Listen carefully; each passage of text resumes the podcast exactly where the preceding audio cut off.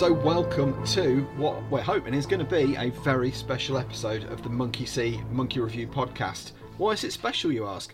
That's because it's our first birthday. Hooray! So, the day that this podcast is going to be released is 12 months to the day that the very, very first Monkey See Monkey Review podcast has been released. Now, if this is the first time you found your way into the Monkey See Monkey Review podcast, welcome. Uh, if you've not listened to us before, I'm Scott. I'm joined each time by one or more members of the Monkey See family to talk about what we've been watching, including some of the recent releases, films flying under the radar, and some all time classics. We'll also try and talk about the ever shifting landscape of film, defend maligned, overlooked, and underappreciated movies, as well as our regular pitch battles and our always expanding Tracks of the Trade movie score playlist. Now, it wouldn't be the birthday episode without the man that started this all, or helped start it all, I should say, because it was it was basically your idea, Christopher. Uh, ladies and gentlemen, welcoming the wonderful Mr. Christopher Commander. Hello. Happy birthday. Thank you very Are you much. ready? Yes, Are you ready? I am. I'm I'm I'm, Yeah, I'm, I'm touched. A little party horn for you all. That's- Um Party horn. yeah, no, I mean I didn't. I good good lord. Uh it wouldn't this this podcast wouldn't be anything without you, Scott. So Ah, I, I'm I'm I'm honored to be on the ride with you. Thank thankfully we could facilitate uh, this crazy journey we've had a whole year. I know. Good lord. I know. And we have some very special guests with We us. do indeed. We have, first of all, a reoccurring guest of incredible magnificence, and that is Mr. Kevin Haney. Hello there, happy birthday. Thank you very much. And he's back for a second go round. We didn't scar him too much with Pitch Battle last week. Mr. Craig Woodfield's back. Hello, happy birthday to us all. Thank you very much, Craig. So, gentlemen, how have we been? Are we all okay? Yeah, I just want to say about all very well. Chris just then when he said uh, party horn that he blew. Is that what they're called? I've always wondered. So, because I've been trying to like buy stuff for kids' parties and stuff. I've been like, oh, get Um, some of those things that you blow, the things that kind of go pff and fold back in on themselves. The things that you blow at parties. Yeah, that doesn't go down well, does it? um, I uh, I had to look up the sound effect. So yes, as far as I could tell, they were called party horns. Lovely. that makes sense, but I've never used the term party horn before. Nor have I. I, yeah, I, I tend to say that party blowers, which doesn't sound particularly wholesome for a family party. I think it's it's obviously just I'll just stick to my description of kind of like miming it with my hands when I do it. I suppose. Yeah, because I, I looked up party kazoo. Like that's what the the sound sounded like in my head, and that wasn't correct either. So, Monkey See Monkey Review coming at you with a hard hitting film journalism. so, gents, without further ado, uh, I think we should start talking about some of the films we've been watching in the last couple of weeks. And, uh, we will start off with a reasonably brand new one from Netflix, uh, released earlier this year, directed by Sam Levinson. It's Malcolm and Marie. The basic premise is that a filmmaker and his girlfriend return home from his movie premiere and tensions and painful revelations push them towards a reckoning. And so I managed to watch this, and I believe Kevin has as well. Have any of you other gentlemen have? I haven't yet, but I haven't, You not- might convince me yet. to. Well, Kev, do you think we'll be able to convince them to watch it? I don't know really. I mean, I'm kind of like, yeah, I, I think this is a film that uh, a lot of people may have seen is on and possibly put off because of what they're expecting it to be. But uh, yeah, I mean, when I start talking about it in just a moment, you'll see that I actually found uh, that I quite enjoyed it, and it's not quite the kind of like the undertaking that some people might think it is. Well, this is this is something that I found is that I was very aware that the basis of the movie is uh, uh, two people in a relationship basically having a an argument over the course of a night, which sounds awfully hard going. But uh, Kev, how did you find it? How did I find it? Uh, well, I mean, I, I- think the thing was, was I, I like, uh, as I say, I, I'm kind of maybe indifferent when it comes to Zendaya. Is that you, how you pronounce her name? Zendaya, yeah.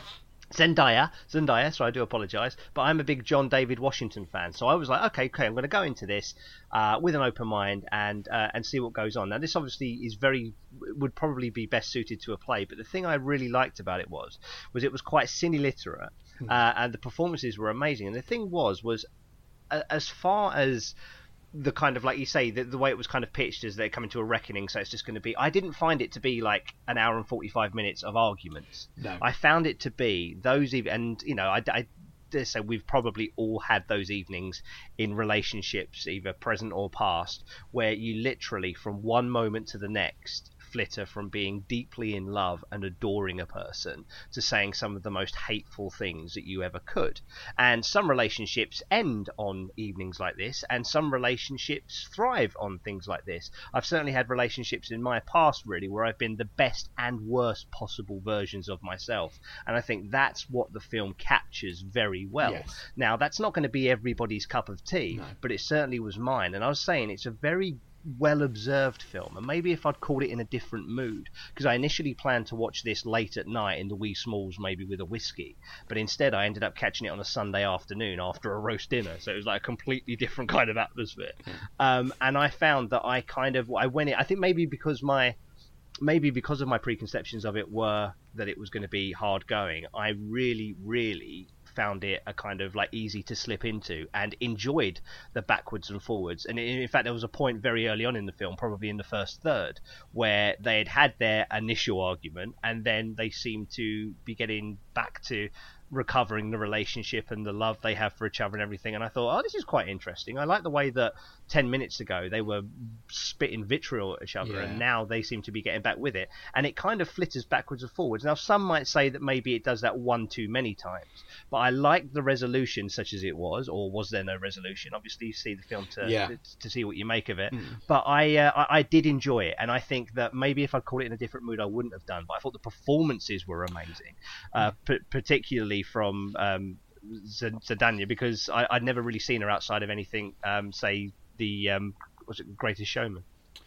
So I, I, I have to say, I've, so I've, I saw her in that, and I've seen her in the two Spider-Man movies as well, and I found find Oh, her really. yes, uh, I think I think she's really kind of watchable and charismatic as an actress, and I think she she's got a really good presence about her.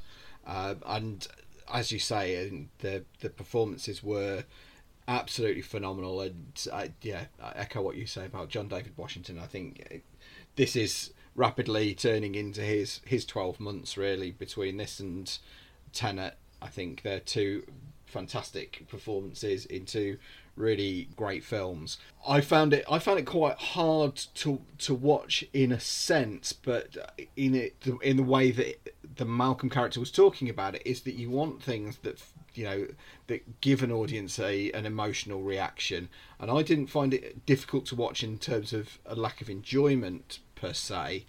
Uh, I, I'd almost liken it to to my viewing experience watching I Care a Lot uh, in the in the last episode is that I was captivated by it, but I found it difficult because you know watching two people at times coming apart and you know watching these conversations unfold and trying to sort of read every little conversational choice and comment they make and consider how how this argument could have been de-escalated from where it was uh, because there are points that it that it peaks and then as you say there are there are quieter more sort of loving moments and then and then the arguments peak again and it's it's finding those those ebbs and flows and seeing you know seeing those triggers and finding out you know you know from my own perspective having been in those situations myself how do you de- de-escalate these things and how do you learn from them and what would almost I was, I was looking at almost what would I have done differently because it is you know it's really raw at times and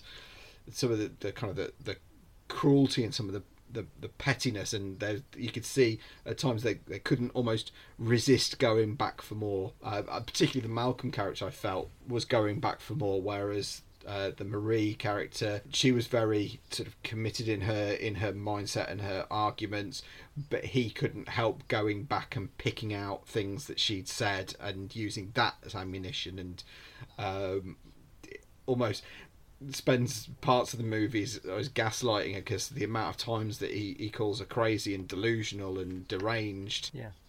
John David Washington is an incredibly charismatic actor and he carried it so well. And the fact that actually at points I found him quite a, an unlikable character but at the same time kept me captivated. So it was that it was that uncomfortable but enjoyable experience that I, I sort of found myself in those two camps that I it held me tense but I, I, I appreciated the the craft and the performances and, and the writing. There is kind of a centerpiece rant you know in the middle of the film where they're in slightly nicer terms and uh, Malcolm goes off on a a, a five ten minute monologue that I, I have to confess during that it became a lot of a, a kind of noise and fury, and I kind of sort of deadened to it after a little while. It stopped. Uh, Oh, I was about to say, I thought that was one of the highlights of the film because that sequence there would, had it have been a play, that would have certainly kind of like, Yeah. you know, would have like, you know, been a catalyst for a round of applause at the end of it. Yeah. I think the beauty of that kind of thing was as well was even though, um, even though the arguments they were having were obviously very personal and very against each other, that was a that was a point where he was almost arguing with himself and arguing with the, you know, Yeah. it was that kind of it showed that like if you have a long night of a bad kind of like arguments when you kind of especially when there's drink involved Yeah. as, as in uh, John David Washington's character there's that kind of element of you have that thing where you're fighting against each other and then you unite to find a common enemy to then rant about Yeah. to diffuse some of the situation to then rant and the funny thing is about this film this film you could have looked at that film and at the end of it I was like I'm not sure you know after only spending a couple of hours with these characters whether or not this is the defining moment of their relationship and they won't survive or if this is just par for the course and they do this every other week Yeah, it did. I did question partway through how they made it this far with this much pent up or unsaid recriminations and bitterness to, towards each other at times, um, and whether they could and would, like you say, continue after that. But like you say, you, you you're absolutely right in. Uh, in those sort of heightened, uh, emotionally elevated circumstances, you know, you have those clouded moments where you fixate on things and you, you, you know, they, they go on the attack about something, one detail that they've said, and completely miss the point of the whole argument and, and that becomes the hill you die on and almost that becomes that becomes a mistake because actually you've fixated on the wrong things and you've de- you've you've escalated where if you'd listened you could have de-escalated in other areas and it's dialogue's obviously very heightened and it's very sort of Hollywood and like you say cine literate but there's that basis of two people having an argument and uh, through one thing and another they're, they're not communicating they're not listening and it causes further problems and then they have the quiet moments you, and they, they dwell on it and then they go back to to those points that you know those those raw points that struck a nerve Yeah, and the last thing, I- the last thing I'll kind of say on it as well is, it, it, as far as like observation goes, just the se- simple sequence where after like what is probably like one of the harshest rants they have towards each other, Yeah. John David Washington loses his phone, Hmm. and trying to locate his phone becomes the focus of all of that. And that's the kind of Yeah. thing I was like, well, that was well observed because I frequently lose my phone and go around the house like getting very angry and stomping. Her. Yeah. And I was like, that's nice, you know. And that's almost sort of point where you go in and sort of say, actually, you know what? It's not. It's not. It's certainly not a comedy, but it's that kind of thing where you have those things in. You're like, you know what? Life is funny, isn't it? All of those kind of things. Yeah. And the beauty of that is, is it peppers these little bits of respite into what would have ultimately been a very emotionally grueling movie, Yeah. and it uh, comes out on top because of that. Yeah, I think just one thing that I'll, I'll sort of say going before we move on is the, the the creative process with it as well because it was filmed during lockdown and it's it's the one location shoot and yeah, I know from sort of interviews that I've seen with Zendaya uh, with Sam Levinson is that it was quite a collaborative process and that, that actually both John David Washington and Zendaya have both got producer credits on it because of the kind of the development they've done with you know making it feel real and making it feel uh, I don't want to use the phrase authentic because uh, 'cause that becomes a bone of contention in the film. But uh, but they but that that kind of safety of the two of them being able to perform together and that intimacy, I think it it's obviously drawn something out of each other as actors that that is you know it's it's really good and the two, you know two very very charismatic two very watchable actors that are you know they're on the cusp of absolutely huge things. Yeah, certainly. Excellent. So that's Malcolm and Marie, which is on Netflix now. So moving over to Apple TV and a new another new film from this year. Uh, it was released ex- released exclusively on the service, uh, starring Justin Timberlake and directed by Fisher Stevens, who will forever be the uh, culturally insensitive Ben from Short Circuit. That's a character you wouldn't get away with nowadays. Uh, it's Palmer. After 12 years in prison, former high school football star Eddie Palmer returns home to put his life back together and forms an unlikely bond with Sam, an outcast boy from a troubled home. but Eddie's past threatens to ruin his new life and family. So I've seen this. Uh, which of you of the gentlemen have managed to catch Palmer this week? Yes, I've seen it also, um, and was really not to give too much away before we discuss it. Was really pleasantly surprised by it. Absolutely, I think that's that's a really nice way of putting it. So yeah, I, I was I was also a fan of it. I thought as a as a drama as a story, it treads a lot of very familiar, quite well worn paths. That once you kind of get the lay of the land and the flow of the story, the, ex-con coming back to put his life back together. You've got the boy from the broken home. Uh, and other elements that become apparent as the film goes on that actually it's fairly i'm not going to say predictable but it's there's that real air of familiarity about it The first 25 minutes, I liken it to a card game where you know what the next card is going to Yeah. come. So the convict, the child, the the troubled life, the the sporting past, and then that there is a point in the movie, and it's not it's not a dead set point for me where that kind of changed. I think. No, it just I think it develops a real sort of heart and warmth about it. I think that particularly lies with so Justin Timberlake as Palmer and Ryder Allen, who uh, we talked last time about uh, really good child actor performances. Um, Ryder Allen as Sam was, you know, he's that rare and precious thing, a you know, a really likable, sweet, endearing performance, uh, and quite heartbreaking at times. And I think you can, you can see how the relationship develops between Sam and Palmer throughout, and it, uh, you you can understand that because, you know, he, he he's not a gender conforming boy. He prefers to dress uh, in in dresses, uh, play with princesses. He wears a slide in his hair. Uh, his best friend is one of the girls in the class, and it makes him a target for bullies. But he is absolutely fixed on this is who he is. This is this is what he loves. This is what he's interested in. This is how he wants to, to live his life.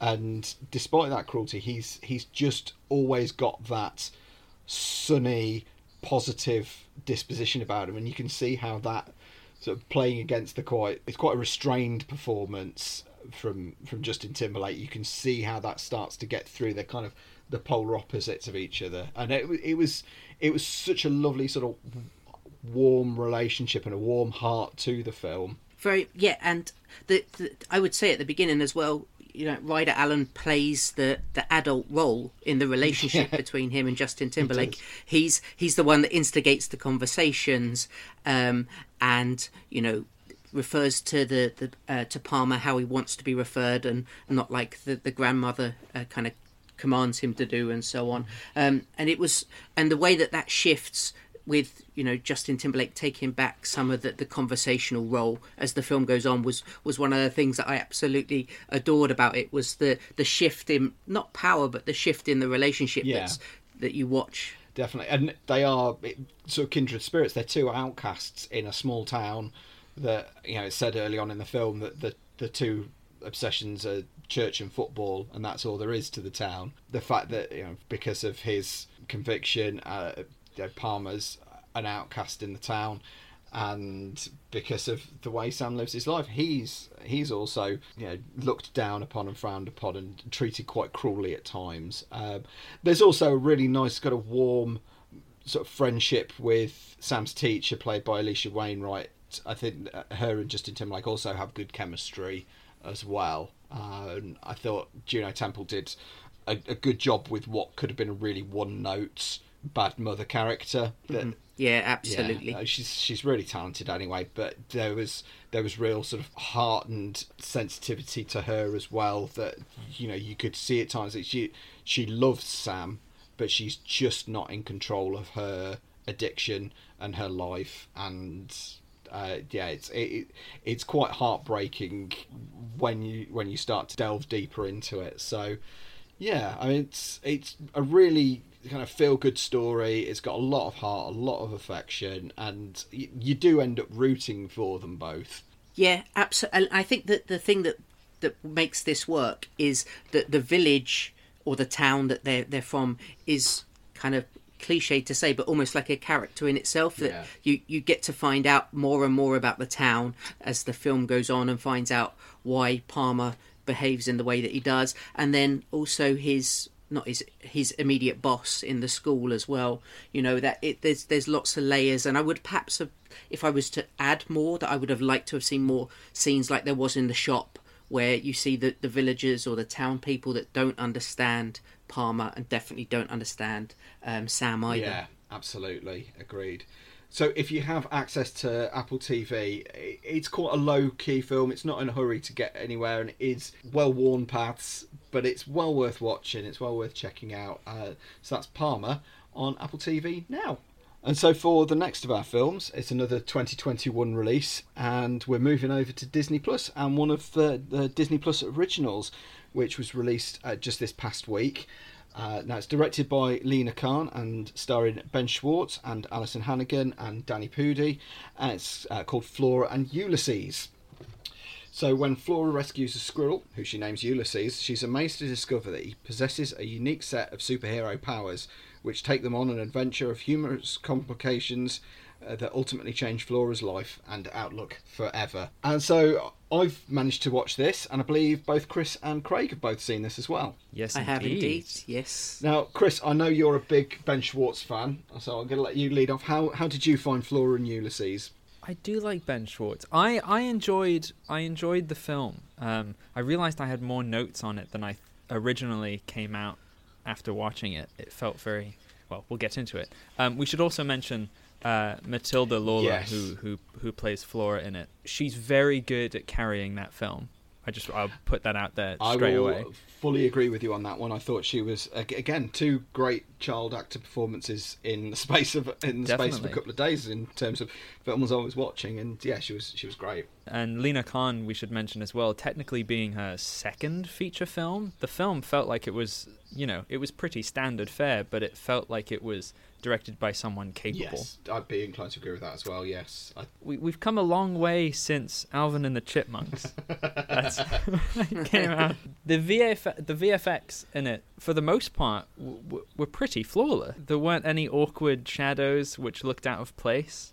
There is there is a cat character in it which um, did make me take a second glance quite yes, a few times. That's that's the Um, most the most obviously CGI creation in the whole film. Yeah, it really is. And it's almost like they were s- aware of that because at one moment they mention that the cat has been like messed around with at one point.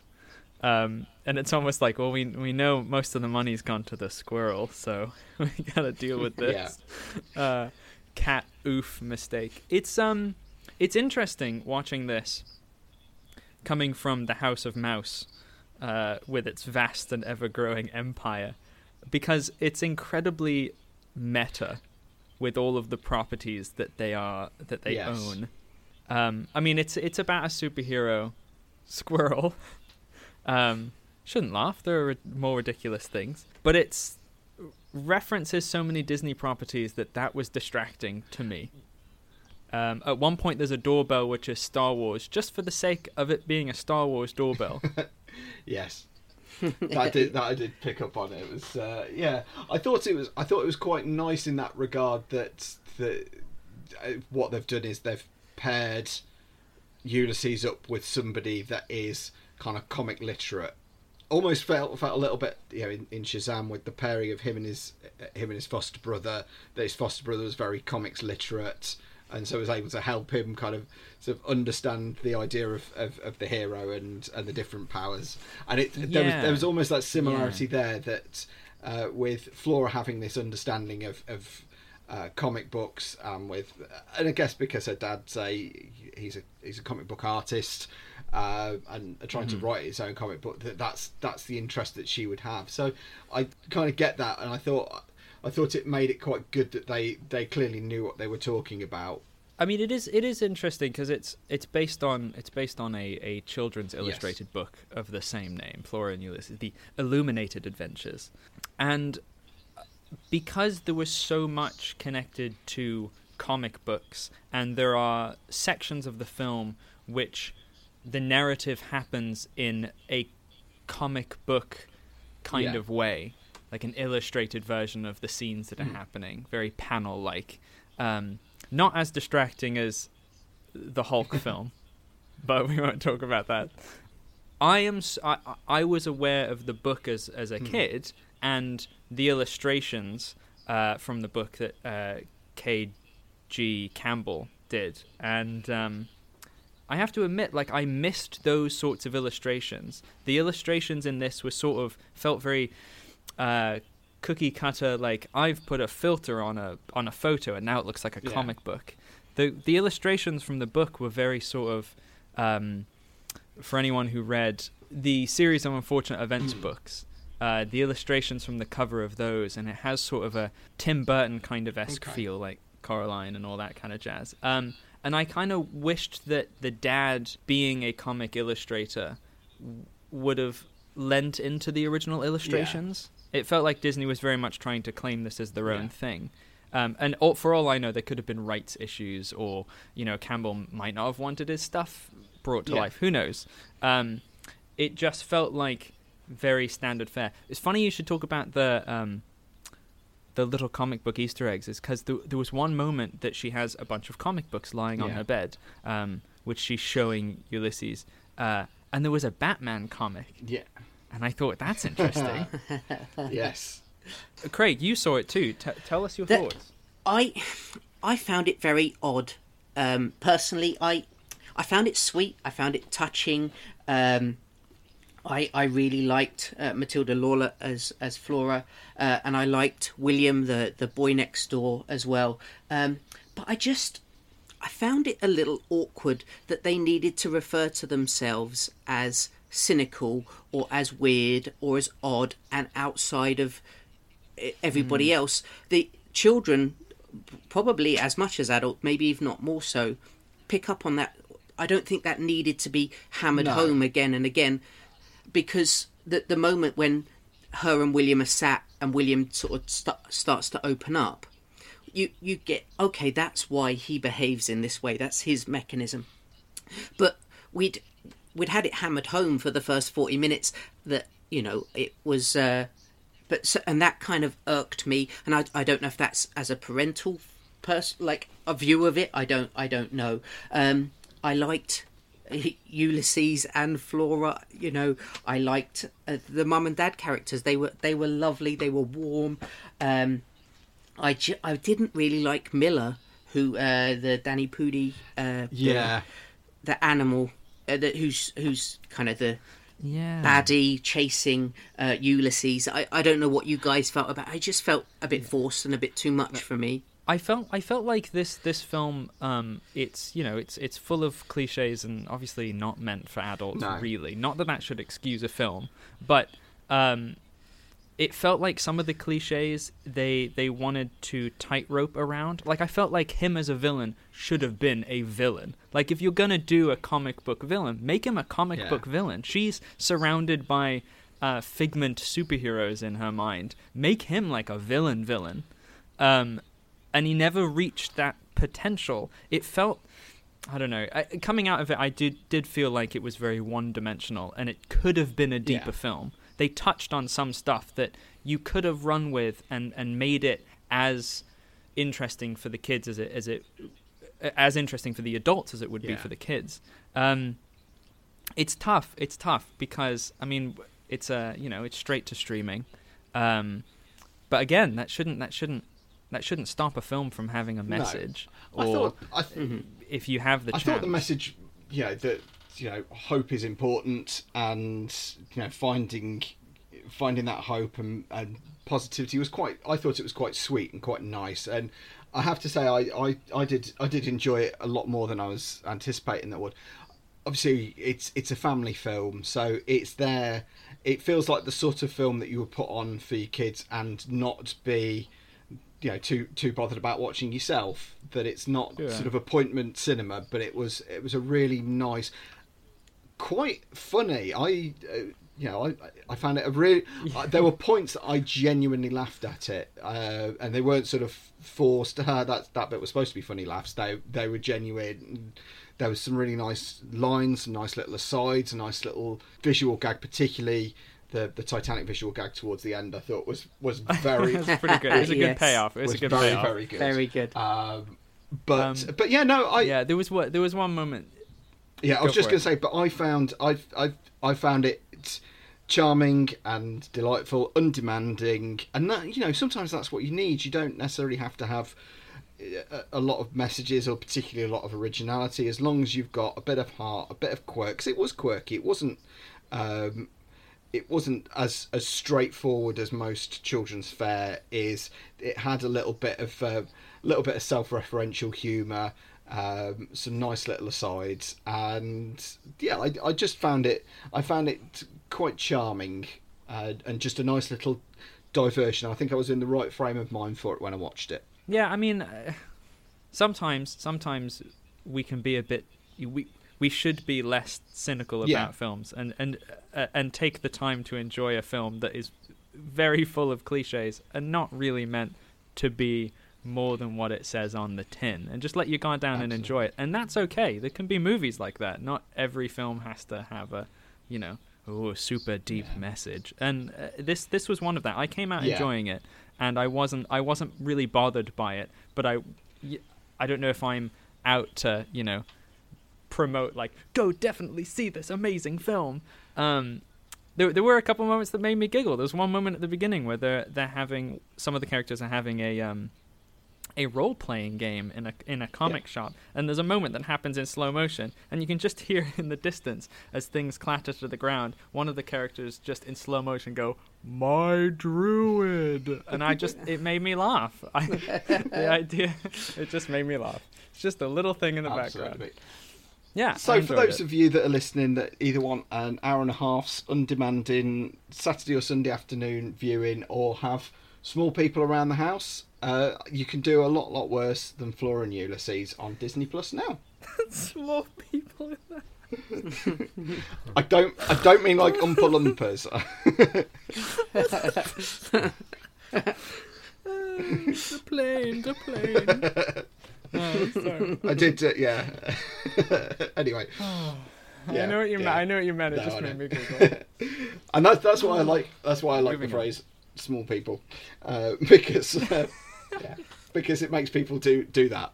Is he talking about knick knack or is he talking about? okay, I'm done. I'm putting myself on mute. I'm going to giggle through the Okay. recording. Right. And for the last of our four reviews this week, we're going to turn it over to the wonderful Mr. Kevin Haney, who I believe has watched uh, Josh Trank's Capone. Indeed, yes, for my sins. That's right, yes. Remember last year during lockdown, word spread that Josh Trank had written and directed uh, the uh, Al Capone kind of like, well, I wouldn't call it a biopic. It's a pic- picture that takes place in the last year of uh, of his life. Obviously, he had syphilis that um, kind of like um, became dementia, uh, and after coming out of prison after 10 years, um, he kind of sort of he was under kind of like a house arrest uh, for the final year of his life. And um, essentially, what this film tries to do is have its cake and eat it. Uh, and uh, go, even though we're going to focus on the last year of his life, what we'll do is through a load of kind of like flashbacks, is we'll go back and we'll see some of the, say the highlights, some of the lowlights, some would probably say, of his um, mob career, uh, things like the Valentine's Day massacre and stuff like that. But uh, the thing that's most notable about this was everyone was very excited about Tom Hardy playing the role of Capone. And I will say this this film is a complete tour de force from Capone, who, as I saw in one review, does a kind of swing for the fences kind of performance in the sense of he's all in.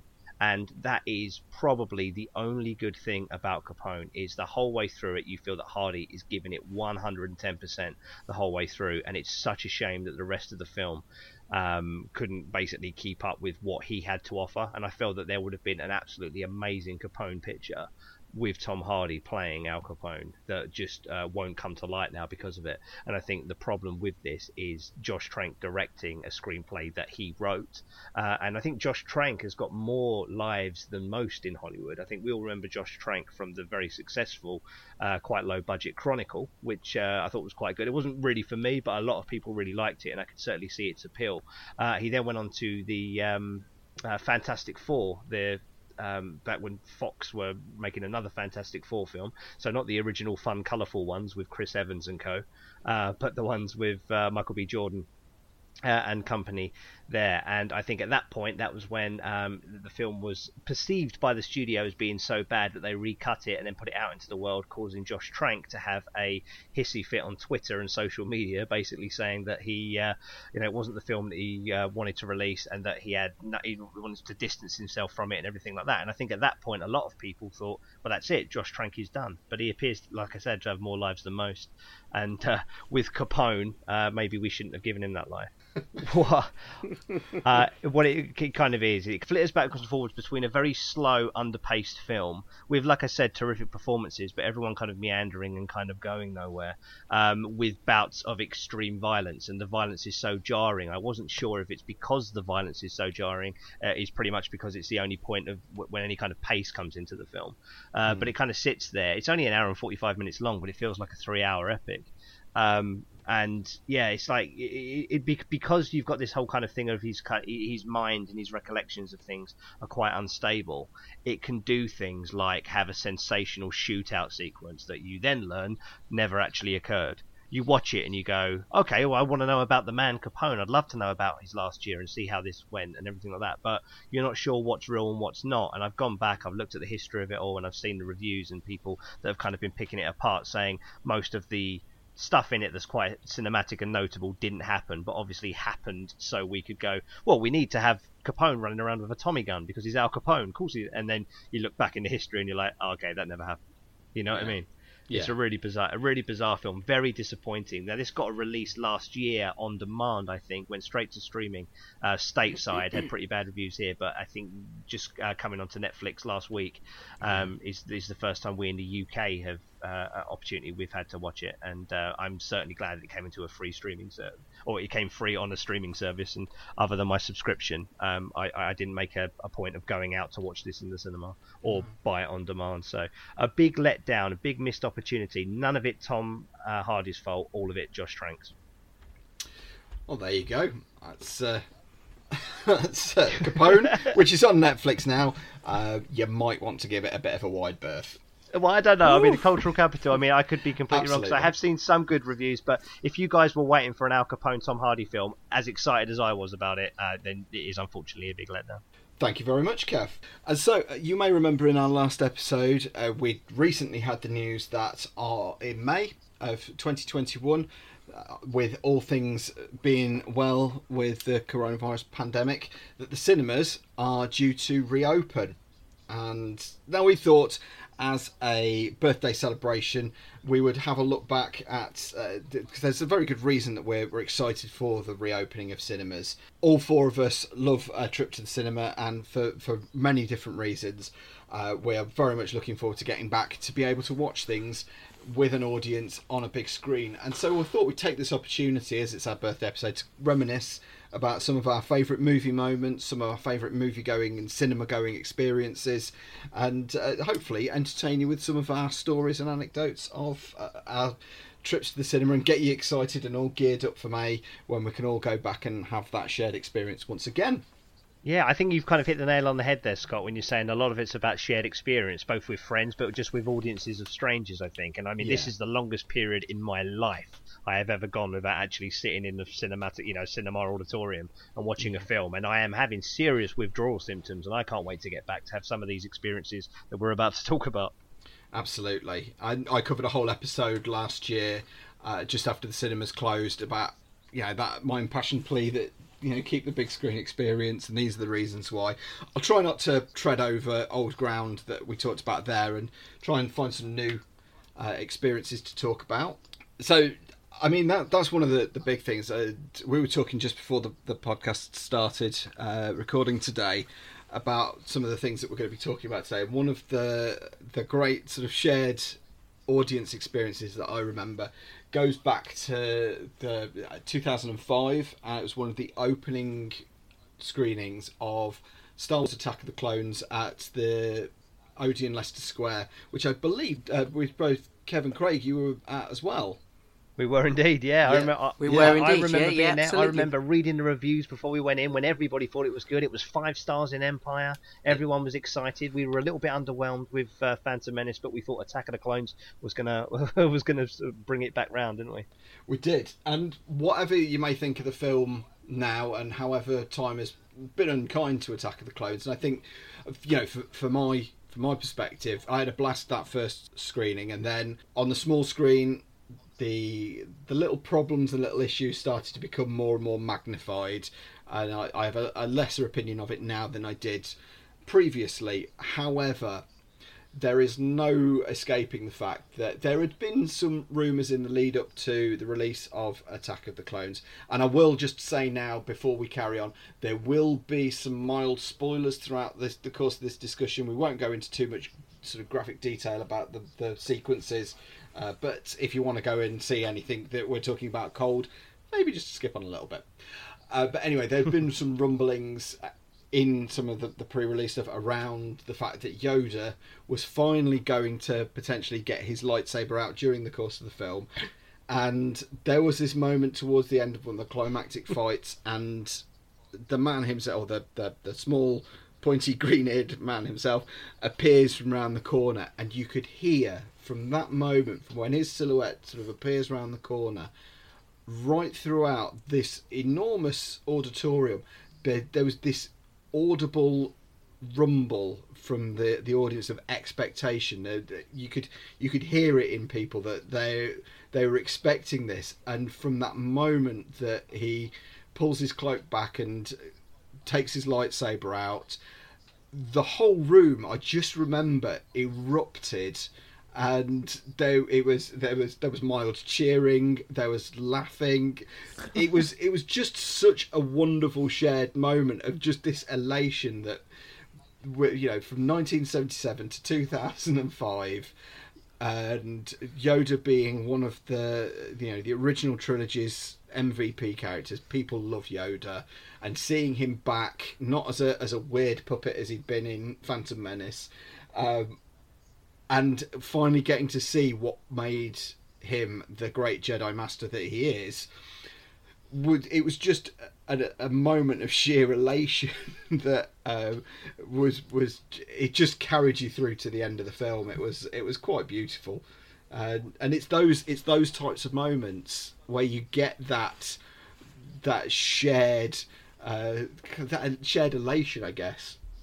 Yeah, I think that uh, I'll, I'll, go. I'll jump on board the shared elation there. When I was, I, I, was there in 1996 with the rebirth of horror when I went to see Scream. So I was a little bit underage at 16 when the film was an 18, and that only added to the magic. I remember going in, and I think it was the first time I'd watched a horror movie with an audience. You know, mm-hmm. obviously you'd seen horror movies growing up, and maybe you know around your friend who, whose brother had it on DVD or on DVD on VHS or something at the time. You'd watch it with sort of groups, but this was the first time I saw a scary film with an audience and Scream is, in my opinion, it's still up there in the top tier of, of, of horror movies, uh, and it was responsible for so much more after. To the point now, I think that there's a lot of scary movies that are in cinemas that is the complete opposite because everybody loves that. They try to kind of manufacture it, don't they? You go yeah. to a cinema to watch something like you know The Nun or something like that, and then you've got the audience just basically they're all teed up and basically want to scream and square, oh my god, you know, all that kind of stuff. And with exception of maybe Paranormal Activity, mm-hmm. I've not really had a, a, an experience quite like that with a horror film where everybody is just on it. They got that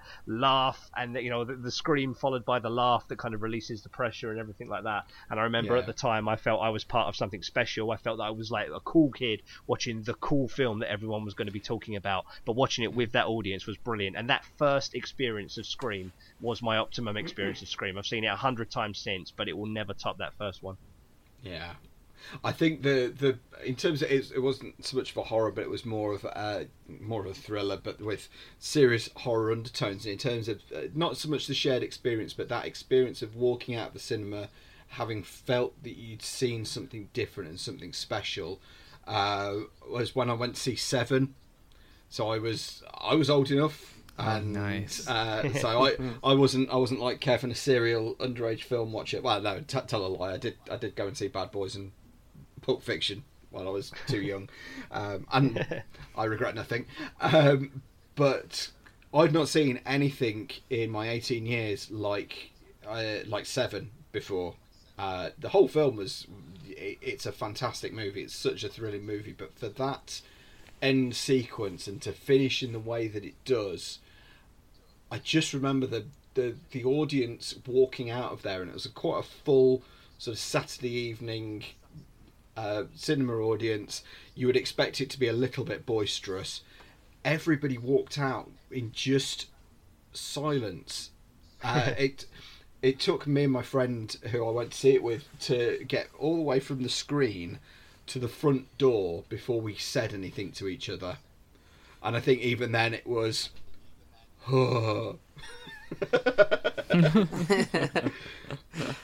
it's seven for me. I've got, uh, I had that written down as well, seven, and I put the final scene, and then I think, actually, it's it's from the very opening moment. It's it puts you into a, a really dark world that just gets darker and darker, um, and has very little light in it, like in more ways than one.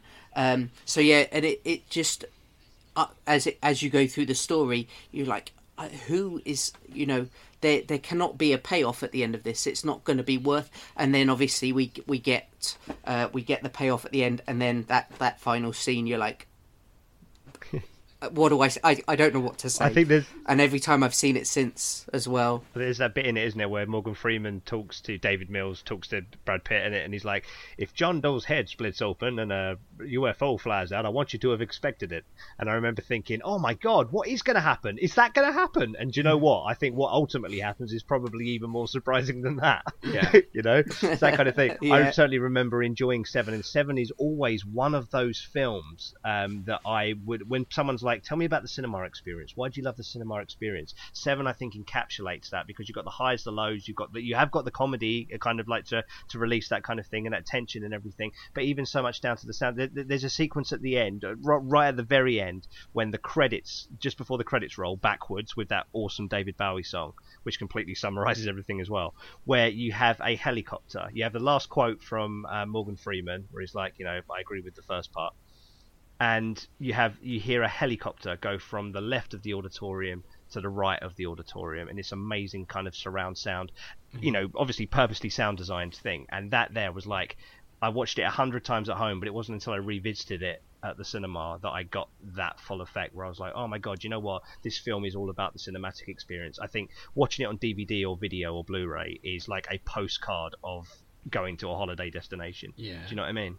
And yeah, Seven's definitely up there. I remember missing my first day of work experience to see that, and there was about three people in there. I wish I'd seen that with a huge audience on a Saturday night, like you guys are talking. Yeah. Oh, it was. Yeah, it was. It was just one of the the best best cinema moments of, of my life. It was. It was absolutely fantastic. Uh, in terms of uh, kind of that, that Saturday night audience reaction, uh, the one that um, uh, me and Kev shared a few years ago. So we'd gone to London with the uh, with you know opening night. Prometheus at the IMAX tickets booked, which was very exciting in itself.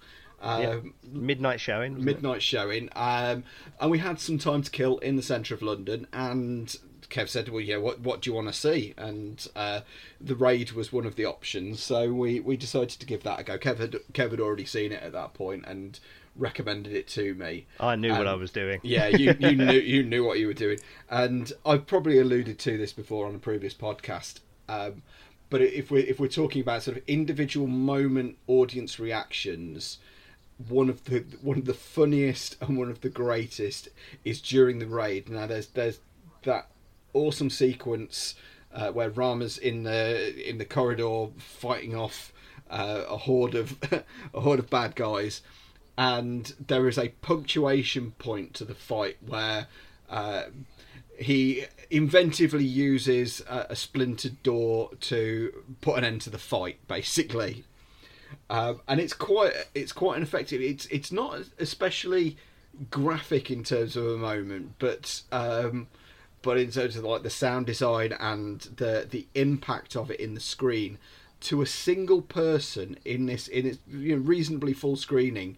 Everybody at that moment when when the uh, the poor gentleman's head hits the door, everybody went ooh. There were a lot of collective gasps in that film. Yeah. that's so much. As you're talking about the, and we went straight from that obviously to the midnight showing of um, Prometheus, which Yeah. obviously film aside was you know, it was full of a lot of people that had obviously rather than seeing the raid, they'd chosen to go and have drinks. So I'd probably say one of the best cinema experiences was then Yeah. followed by one of the kind of like less enthused. And I think unfortunately following any, anything following immediately after the raid on a Friday night in London Yeah. Uh, is going to be at a disadvantage, and unfortunately Prometheus was. But going back to that Friday Saturday night magic, I believe that there is a little bit of extra magic in the air if you watch a film on a Friday or Saturday night. But it's also a gamble as well. Uh, and nine times out of ten, I actively go out of the way to go and watch a film, usually on my own. Like during like a midweek Tuesday or something in the afternoon, because I know Yeah. there's less chance of having problems and all that kind of stuff. But if I see a film on a Friday or Saturday night with an audience that are as g'd up with it as as the audience of Scream were or Seven were for you guys like years before, you, you've got something special. And I think there's a kind of like a fine thing there. And one of the cases I want to bring forward is in Bruges. I went to see In Bruges with an audience uh, on a Saturday night, the weekend it opened, um, and I was like, oh, I don't feel safe. I don't really feel comfortable doing this because I know someone's going to ruin it and spoil it. But the dialogue was funny and it made them laugh, and it was you know a, a bit, it was a little bit violent, but the story was there. Everyone was really tuned into it to the point that I will only watch In Bruges really on a Saturday night. and uh, because of that, and I actually after that Saturday night, I tried to recreate it, and I saw it In Bruges consecutively for three Saturday nights in a row in the cinema because I'd enjoyed that first one so much, and every audience loved it as, as much as that first Saturday night audience. Yeah, I, what a film! It's one I regret not being able to see at the cinema. I remember, I, I can't remember if I talked about this in the in the previous podcast where I talked about the cinema experience, but I I know because Kev saw this at the London Film Festival and had a I, I believe a similar sort of reaction, but um, I managed to get to see Whiplash just before the Oscars uh, when it was released, and I went to see it on a on a packed uh, packed Saturday night uh, the night before I think I went down to watch the Oscars with you gentlemen, and there was uh, it, it was a very respectful full audience. Everyone was there because it was it was a re-release of it, so everyone was there to see the film. It wasn't just a this is on on a Friday night or Saturday night and we're going to just go en masse and see it.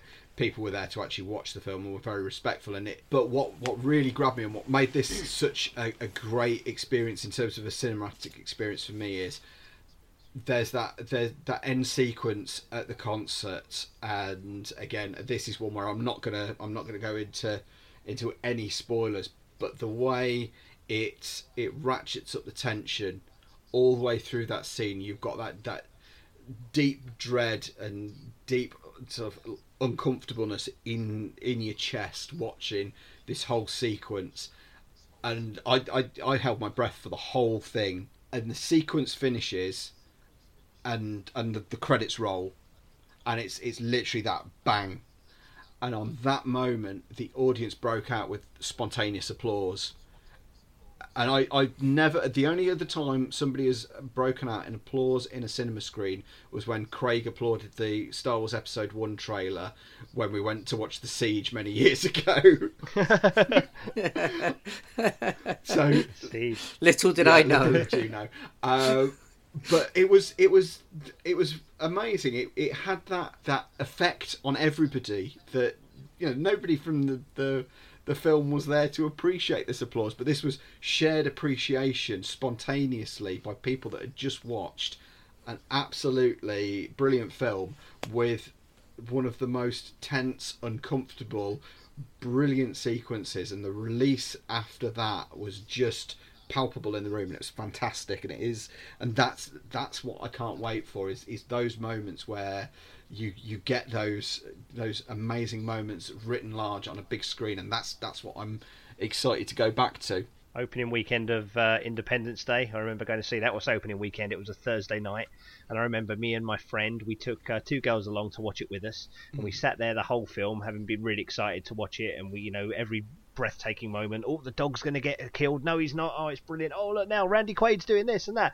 Really excited. But I remember me and my friend had to keep our composure the whole way through it. The audience oohed and ahed and gasped, and it was absolutely brilliant. Great experience. And I remember me and my friend walking the girls to the bus stop, dropping them off at the bus stop, going around the corner, high fiving and going, "Yes, that was absolutely amazing." I love taking. I love watching films with people. It was like when I remember when Face Off came out. I loved to go. I, I took friend after friend to watch Face Off because a lot of people were kind of at that time just hadn't really heard much about it. Yeah. And um, it opened the week after LA Confidential. What an amazing couple of weeks that was. And um, I remember going and watching Face Off. Just I saw it like the opening weekend. I saw it on like the Friday, the Saturday, and the Sunday consecutively because I just loved watching the audience gasp at the eh, well any of the like major action sequences in it.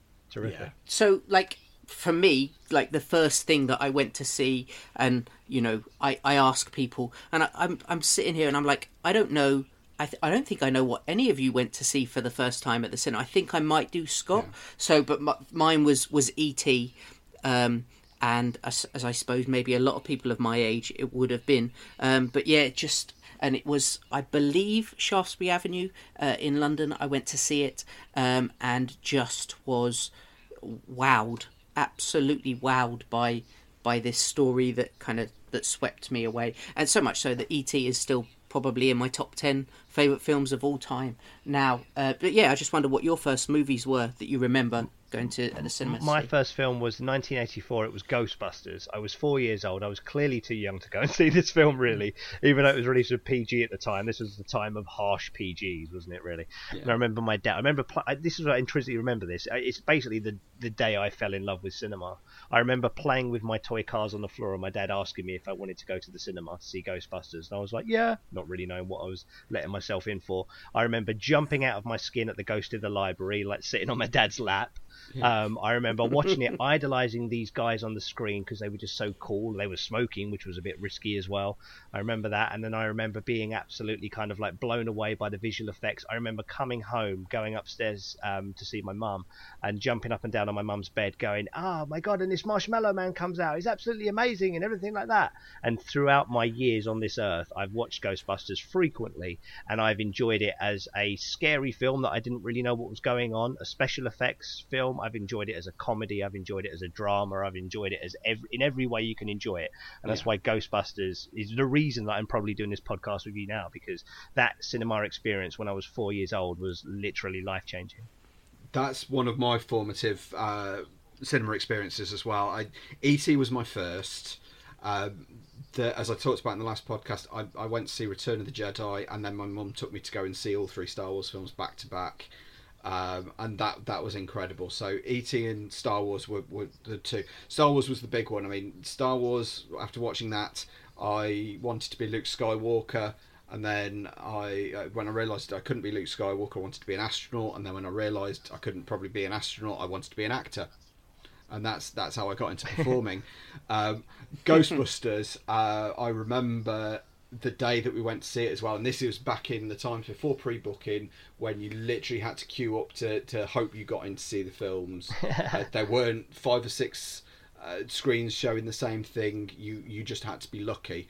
And me and my mum arrived at the Odeon in Coventry, and turned up, and it had sold out, and we had to drive all the way back home. And then by the time we'd got back home, we had about half an hour, three quarters of an hour at home, and she turned around and drove us back again. And it was so full in the in the cinema that I um, I ended up at so it was 1984. I would have been uh, I would have been about six or seven at the time, and it was so full that me and my mum couldn't sit together. So she sat in the seat in front of me, and I sat behind her. Goodness. So scary. Um, what did, yeah. how, how, did you react? How did you react to the ghost in the library? Uh, I, you know what, the ghost in the library made me laugh. Oh. It was Slimer. It was Slimer that scared the living hell out of me, and I, uh, because because it was the whole. I had a thing at the time, and this was the same with ET. That that screaming in a film or people screaming at each other scared me for some reason. I think ET damaged me. So that bit where ET and Elliot meet for the first time, and go, ah! Um, yeah, and, and I, I, I, the first time I saw it, it genuinely upset me, and I wouldn't watch ET for a long time after that. Or if I did, I would go out of the room while that bit was on, and I would come back in. And so with the Slimer bit, you've got Slimer going ah, and you got Venkman going ah, and uh, that's that's accurate to the film. Uh, and that was that was the bit that was the bit that scared me more than anything um, because I'd, I'd, actually seen that bit on a clip on um, on telly before, and and it was like u- it no. used to be the opening credit sequence to the Muppet Babies used to have that. Well, there you go. That's that's a peek into Kevin's psyche there. How about you, Chris? I mean, what what your memorable cinema what was your, yeah, what was what was your first film, Chris? I'm really interested actually to hear this. My first film. Um, my first film I ever saw in the cinema was the first Toy Story. Oh, that was a great. Um, yeah. Oh, right. and still my favorite film of all time. And I I mean, I can't remember very much about the experience apart from the fact that I was in awe of, of, of seeing everyone on the on the big screen. Um, I do remember uh, when Toy Story 2 came out, and I went to see that. And s- actually, you know what? The Toy Story uh, saga is is a good film experience for me. Um, made me fall in love with with film and uh, this when the second one came out, uh, someone was doing a um, one of the newspapers I think had a promotion on because they had done one of the first tie-in video games for Toy Story 2, and Toy Story 2 obviously starts with, you know, the game, and then you get Zurg and all of that jazz. Um, and so this tie-in game you could only get if you'd gone and seen it, and then send in your ticket stub or something. Oh. Um, and it was only a demo of the game. It was the first two chapters of the game, two levels. And I, I played that until the disc was barely anything. But I also remember not being able to get past a certain level because I was terrified of a giant robot in an attic. So if anyone knows the levels and knows what I'm talking about, they will. If they played it at the same time I did, that was a terrifying bit. Um, and then I guess I saw I saw in 3D Toy Story 3, um, and it was a perfect sort of circular moment for me because Andy was going away, and that was the exact same time I was going away too. I I grew up with Andy, and as he went off to college, that was the same age that I was, um, and it was very poignant and kind of perfect moment. Um, yeah, but but but everyone in in the I mean, for those of you, I mean, you guys know there's a moment in Toy Story three where you just think, uh, you question all your life decisions, and so, um, you get to that point, and ev- everyone, I I don't think there was a dry eye in the house, and I think that's part of the magic of that shared experience. Every, literally everyone's in it Yeah. together Yeah, yeah. and Mhm. If- everyone's experiencing this for the first time. It's like going to see a good show in theater. Um, it's a shared experience with the audience. And uh, yeah, I mean, I left, and I didn't want anyone to see that I was bawling my eyes out. So I, I kept the 3D glasses on, and then I got in trouble for leaving the theater with them on.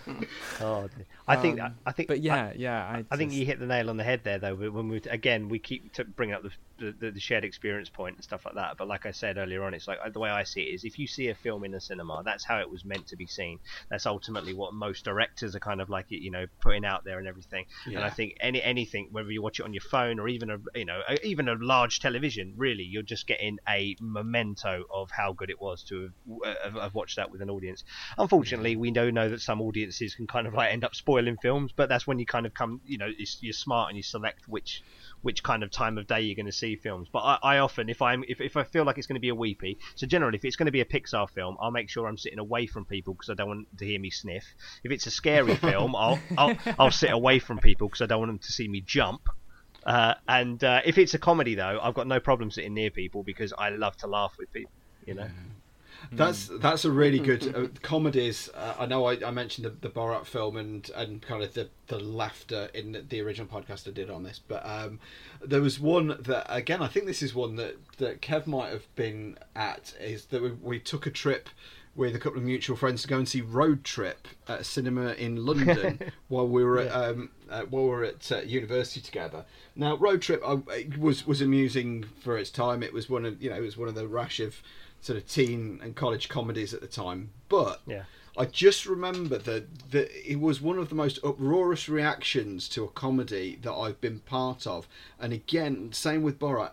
When you're in a, a, a huge auditorium with lots of people all absolutely killing themselves laughing it's it's this wave of euphoria that that takes everybody along and you can't help but be be drawn along with it. I wouldn't put uh, Road Trip as you know particularly high on my list of, of favorite films. I wouldn't even put it uh, particularly high on a list of films that I've seen.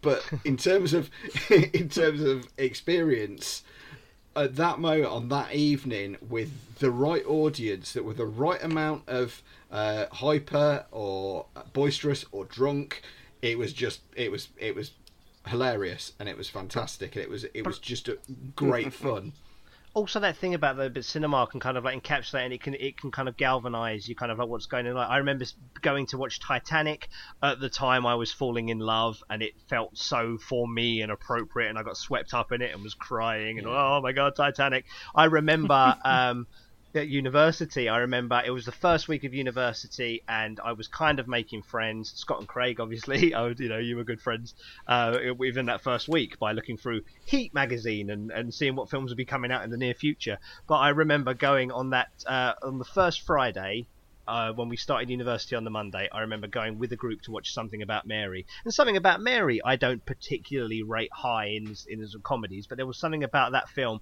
watching it with new people and laughing with them. I felt that I already had a kinship with people that I'd just met a week earlier. That would some would go on to become some of my best friends. You know. Um, yeah. I also remember Scott, you had the option to come and watch Something About Mary, but instead you opted to go and see Saving Private Ryan. I did, and had a very very different uh, cinematic experience, but just as just as formative one as that because it, it was uh, it was you know again that, that, unlike something I'd ever seen. So I, w- I wanted to see Saving Private Ryan so much, but I bowed to peer pressure and went to see something about Mary because I went with the larger group because I wanted to look cool. Yeah. There we go the admission, but I'm, i did laugh. I did laugh. It was a very funny film at the time. I think that at that point that was the Farrelly brothers when they were doing things because that, that, that I you forget, don't you? Sometimes just how big some films are. Like so, like yeah. in, the kind of pop culture and everything. Like when Jurassic Park came out, I remember having friends taking time off school to go and see it. Mm-hmm. That was huge, and obviously that yeah. didn't let down as well. You know, same as Independence Day. Those are those films that were kind of like big, and whatever your opinions of them now, they certainly delivered at the time. Yeah, I mean, I know it's I know it's fairly recent, but I would I would put the the, the final two uh, Avengers films up there as you know great shared experiences that. I, I went to see both of them opening weekends with large, respectful audiences, and we had you know fantastic reactions to to it because everybody laughed in the right place, everybody whooped in the right place, and it was uh, you know it, it, was one of those things it felt like an event.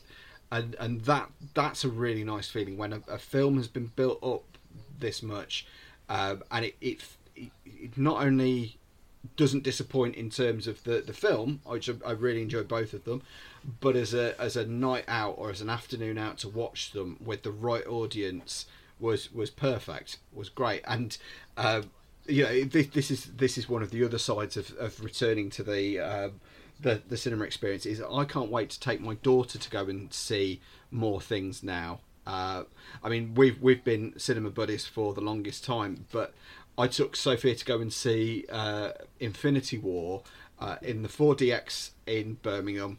And I, I, uh, for the most part, the 4DX was ruined, was was wasted on her because she spent the whole film, particularly that last sort of 45 minutes to an hour, right on the edge of her seat, absolutely absorbed by it, barely moved and just transfixed on the screen. And as the as the credits rolled, she turned to me and said, "That was the best thing I've ever seen." And that's you know to be able to to go back to the cinema with somebody that is discovering her movie taste that is understanding and appreciating good cinema you know uh, I, I got to watch Inception for the first time. She'd been begging me to watch it for a long time, but last year we sat down and we watched it.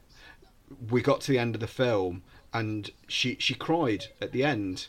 Uh, she she felt the you know the you know with with the everything they'd gone through and with the climax of the way it is. Uh, and, and she she understood that and she got that and it, it genuinely made her emotional and she she genuinely found that it you know she she followed the film she enjoyed it and, and is desperate to watch it again. And with her having that that appreciation of film to be able to take her back and go and see these films as the way they should be on the biggest screen possible in the most absorbing way possible it's just i'm so excited. Uh, it you know it's it's a never ending voyage of discovery for you know not just me as a, as as a movie fan, but as a father as well because I get to share this with somebody else. Uh, that, and and these are going to be memories that I make with her for the rest of our lives together because we still talk about the, the days where we'd go out and go and see different things at the cinema and some films resonate some films don't but the, it's that act of being together and going to see something. Again i you know i know I've, I've, talked about a lot of the things that me and me kevin craig have gone to see together and uh, you know me and chris have been to the cinema a few times as well um, but it was it was it chapter two and birds of prey which weren't, weren't my, my greatest sort of uh, I, I i moderately enjoyed both of them but uh, I enjoyed yeah, being there. exactly, and and it's that shared experience with a friend that you can talk about these films with. But I I, I just want to go to one in particular in terms of, you know, this this was this was the perfect storm I would say for me, in terms of movie experience, shared experience, and doing it with the people that I love dearly. Was it the perfect the, storm? It wasn't the perfect storm. It was uh, that would have been good though. although uh, although I remember the. Uh, uh, the the entryway into that cinema probably smelled a lot like Dex did in A Perfect Storm. Uh, so for for my birthday for my birthday a few years ago, um, Kevin Craig came up and we went to uh, one of our local IMAXs and we watched Gravity together. Yeah, and it, you know if you want to take a, the you know the perfect cinema experience in terms of everything that Alfonso Cuarón did in that film, in you know, utilizing the 3D, utilizing the screen, the sound, the the direction, the uh, the special effects, everything was just phenomenal on a big screen. It was it was such an experience. But to share that on a special occasion with two people that are very special to me, and that's that's one of the best things I can say is that you know that's what cinema means to me. It's uh, it's sharing the thing that I love watching it being done in such an amazing way with you know with people that are very special to me. So I'm going to climb down off my soapbox now. That's great. Yeah, no, come back cinema. We we we we, we welcome you with open oh, arms, old you. friend. Absolutely. Well, we hope you've enjoyed this little trip down memory lane for us. We hope it's been, you know, fun for you. And please, you know, chime off on our social media, the links which we will give you at the end. Tell us about your favourite experience, your favourite moments where you've gone to see things with friends, and you know what what the best nights you've had out at the cinema are. You know, we've managed to do the, all this, and we've not even touched on such things as secret cinema. I mean, that's yeah, you know, that's how deep this. Uh, uh, you know this conversation yeah. could be because you know they they they were great experiences as well. Uh, being able to go and see cinema as an event, uh, so yeah, they're, they're they're all things that we're all very much looking forward to. And thank you, boys. I've really enjoyed that conversation. Me too. So now we've got all warm and fuzzy, it's time to fall apart and slip into a state of war. It's almost time for our Pitch battle. battle. like the the, the, the wobbly voice there. That was a little. There was a little reverb Thank there, wasn't there on it? So yeah, it was. Uh, it was a bit. It was a bit different. It was that. Was that like the? Were you doing that through the the party hall? uh, no, just all now, vocal technique, my friend. All vocal technique. Oh, that it was. Uh, that was that was quite. That was quite beautiful. Em- emphasis on the quite. Mm. so, Jets, we are we are ready for another pitch battle. Now, before we move on to uh, our choices for this week, uh, I do I have had a message from Johnny, uh, oh, who was no. our contributor from the last podcast. Uh, he listened to it and liked it very much. He laughed a lot and also apologised to everybody. So he, he passes on his most sincere apologies. Unaccept- unacceptable. I have an arch nemesis. tough, tough old pitch battle. That. I accept that apology in the hope that I never get anything like it again. yeah. Right, so we're going to move on to this particular episode's, our birthday episode's uh, pitch battle. And our contributor this week is Sam Davis. Now, Sam is an old work friend of mine, and she has provided us with our actor item and genre. Now, if you're new to the podcast, it's time to learn what a pitch battle is. A pitch battle is quite simple. We take those three items, and between the four of us, we all go away and have five minutes to write our own movie pitch based on that actor, that item, and that genre.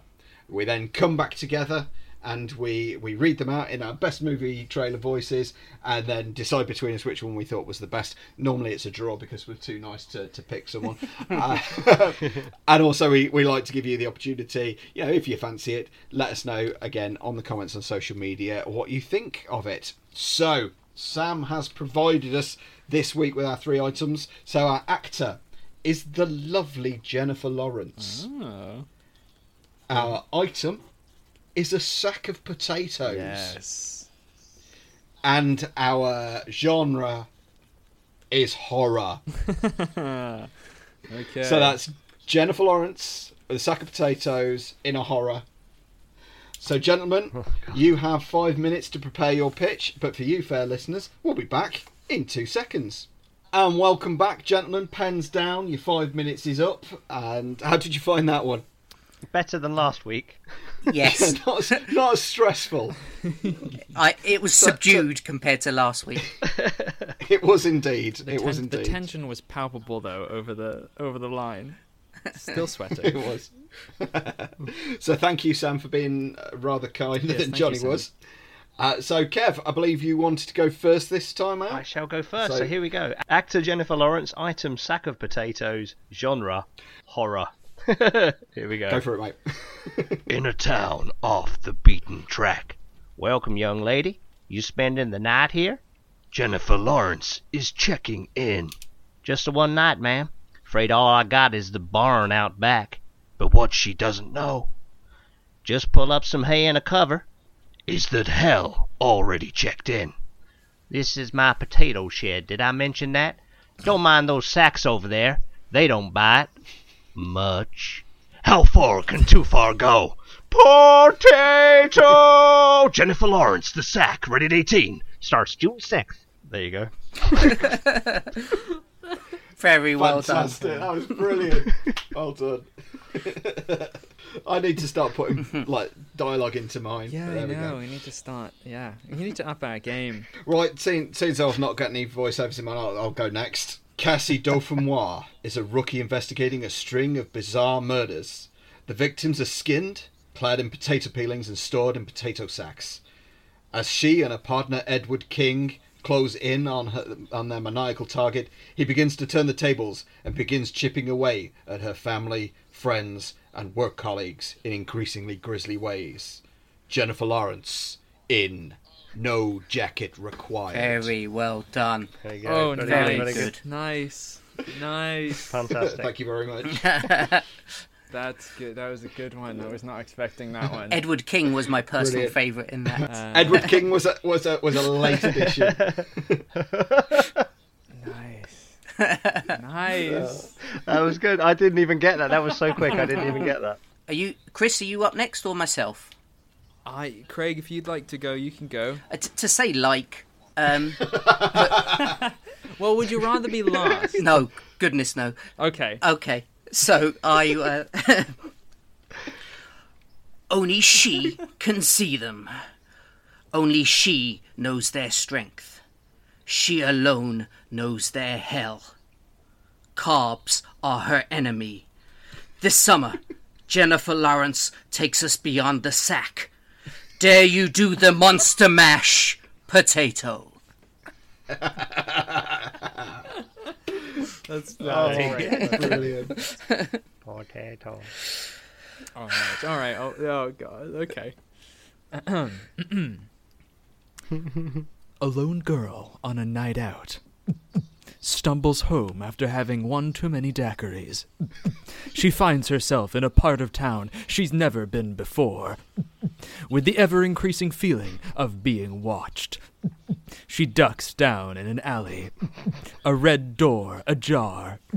The closer and closer she gets, the darker the alley feels. The hairs on the back of her neck. She opens the door and sees a potato factory. The door slams. She comes face to face with her stalker, only to see a potato stack pulled over her head. Jennifer Lawrence in The Spectator. Yay. Oh, I loved I loved the horror movie heartbeats between each line. That was Thank that, you. that Thank was you. a magnificent addition. Well done. and, and, Thank you. and presum- presumably that was a sound effect and not you just going. It was me just going. Yeah. yeah. Yeah. really? Yeah. No, you were, that was brilliant. That was like, oh my god. oh, I, th- I, I don't think I could do that and and get and get my dialogue out Thank as, you very as much, easy. That was Really good. that was very That very was good, good. indeed. That was like being being with um, John Culshaw. Or, or Michael Wincott. Michael Michael Winslow. I'll take that. Michael Winslow.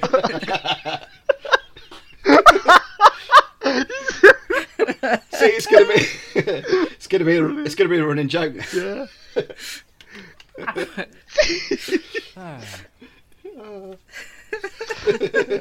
Brilliant. Sorry, everyone. We're having a giggle fit. You guys tell us who you thought.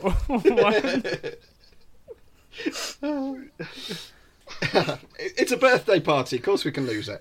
of course. But yes, absolutely. Let us know who you thought won. But I thought we all did a fantastic job again with considerably less stress than last time.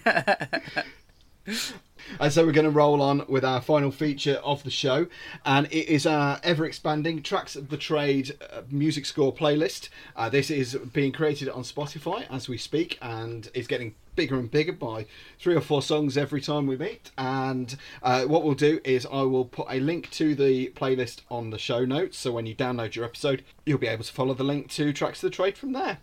Now, uh, the idea behind Tracks of the Trade is you, we love movie score music, and we have done so. We have 12 months worth of, uh, of different tunes on there, and we wanted to create something that captures all of our different tastes. And, you know, if you've got any ideas of songs that you'd love to hear, uh, or not necessarily songs, pieces of score music that you'd love to have added to the playlist, please let us know through any of the channels that we give you at the end and via the show notes. So, uh, who would like to do their uh, Tracks of the Trade playlist choice for the week? I'll go first. Okay, No. go. Oh, maybe go. Go We'll for- fight. Go backwards. Yeah. Well, let's go alphabetically. let's go for Christopher because he was uh, he was the first one to he was the last one to do his his pitch battle. Okay. so. All right. Yeah. And then I can relax. yeah. Go backwards. Um, mine is from the 2016 Coen Brothers film Hail Caesar. Um, it's uh, the later part of the soundtrack, uh, and it is called "Glory of Love" by Carter Burwell. Um, for the most part, the I mean, the film is is obviously reminiscent of, of sort of golden age cinema, and um, and and it has those sorts of themes throughout it anyway. But this is just an, a nice addition to the soundtrack that that sort of lulls you along throughout the film, and this is one that stood out to me, um, and I enjoy listening to that on its on its own. So yes, um, "Glory of Love." Fantastic. Thank you very much, Chris. And I, I, I do enjoy Hail Caesar, particularly there's that opening exchange uh, between the religious leaders around the table, which is, if you've I not need had to it, watch Hail Caesar again. It's been a Yeah. while. It's been a long time since I've seen it. it you know, I, it's not one of my favourite Coen Brothers film, but uh, but that's that sequence is just fantastic. Gentlemen, which of you find Lance would like to go next? Craig, sir, you go next. Okay, um, so next for me is uh, a piece of music from Beetlejuice.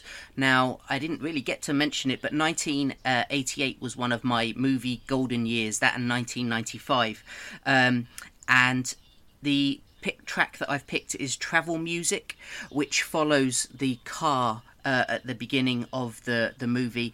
And I just remember thinking this was incredible listening to this music and now Danny Danny Elfman who has an incredible back catalogue of, of soundtracks um, but this travel music just kind of light whimsical sets up the, the perfect sort of 15 20 minutes uh, first uh, kick off of the movie Beetlejuice uh, yeah and I absolutely like I pretty much love anything that Danny Elfman does, to be honest. But they're travel music.